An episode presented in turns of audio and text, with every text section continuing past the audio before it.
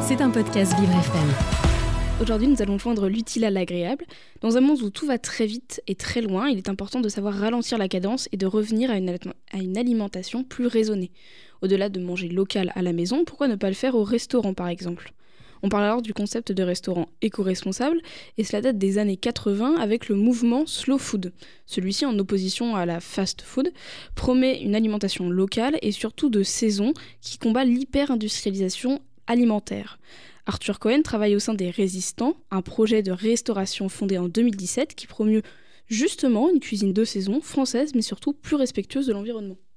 Alors les produits proviennent de toute la France. On n'a pas forcément de notion de kilomètre zéro. On, a plutôt, on met plutôt l'accent aujourd'hui sur les méthodes de production et la manière dont sont, fait, euh, dont sont réalisés euh, ces produits. On parle de maraîchage par exemple. Si on va travailler uniquement avec des gens qui sont des petites, des petites exploitations, qui vont utiliser des semences dites paysannes, c'est-à-dire qui n'ont pas été achetées ou qui n'ont pas été privatisées, c'est des semences qui sont transmises, euh, mais aussi sur toute la partie élevage. Le côté saison, il implique des choses, une chose très simple, c'est qu'en fait notre menu change tous les jours. Alors les résistants, ce sont quatre points de restauration au sein du 10e arrondissement. Entre un bistrot, un gastronomique et une épicerie, le groupe est aux petits oignons avec ses producteurs et ses clients. Sur le site internet, on retrouve tous les producteurs, des légumes aux fruits, en passant par la viande, les poissons, les produits laitiers et aussi les boissons. Il est possible de connaître leur histoire, la provenance des produits et les méthodes de production. Arthur Cohen explique également que l'éco-responsabilité ne s'arrête pas là, c'est tout un cheminement, le transport par exemple entre en compte. Il faut envisager l'éco-responsabilité sur tout, le cycle en fait, de, toute la chaîne de valeur je dirais d'un restaurant. Ce sont bah, déjà les produits, ça on en a parlé, l'absence de traitement euh, chimique, d'intrants, une irrigation qui va être, euh, euh, qui va être limitée. c'est aussi la partie logistique, le transport. C'est déjà, premièrement, de mutualiser cette logistique-là. On a des producteurs qui font des envois groupés, premièrement.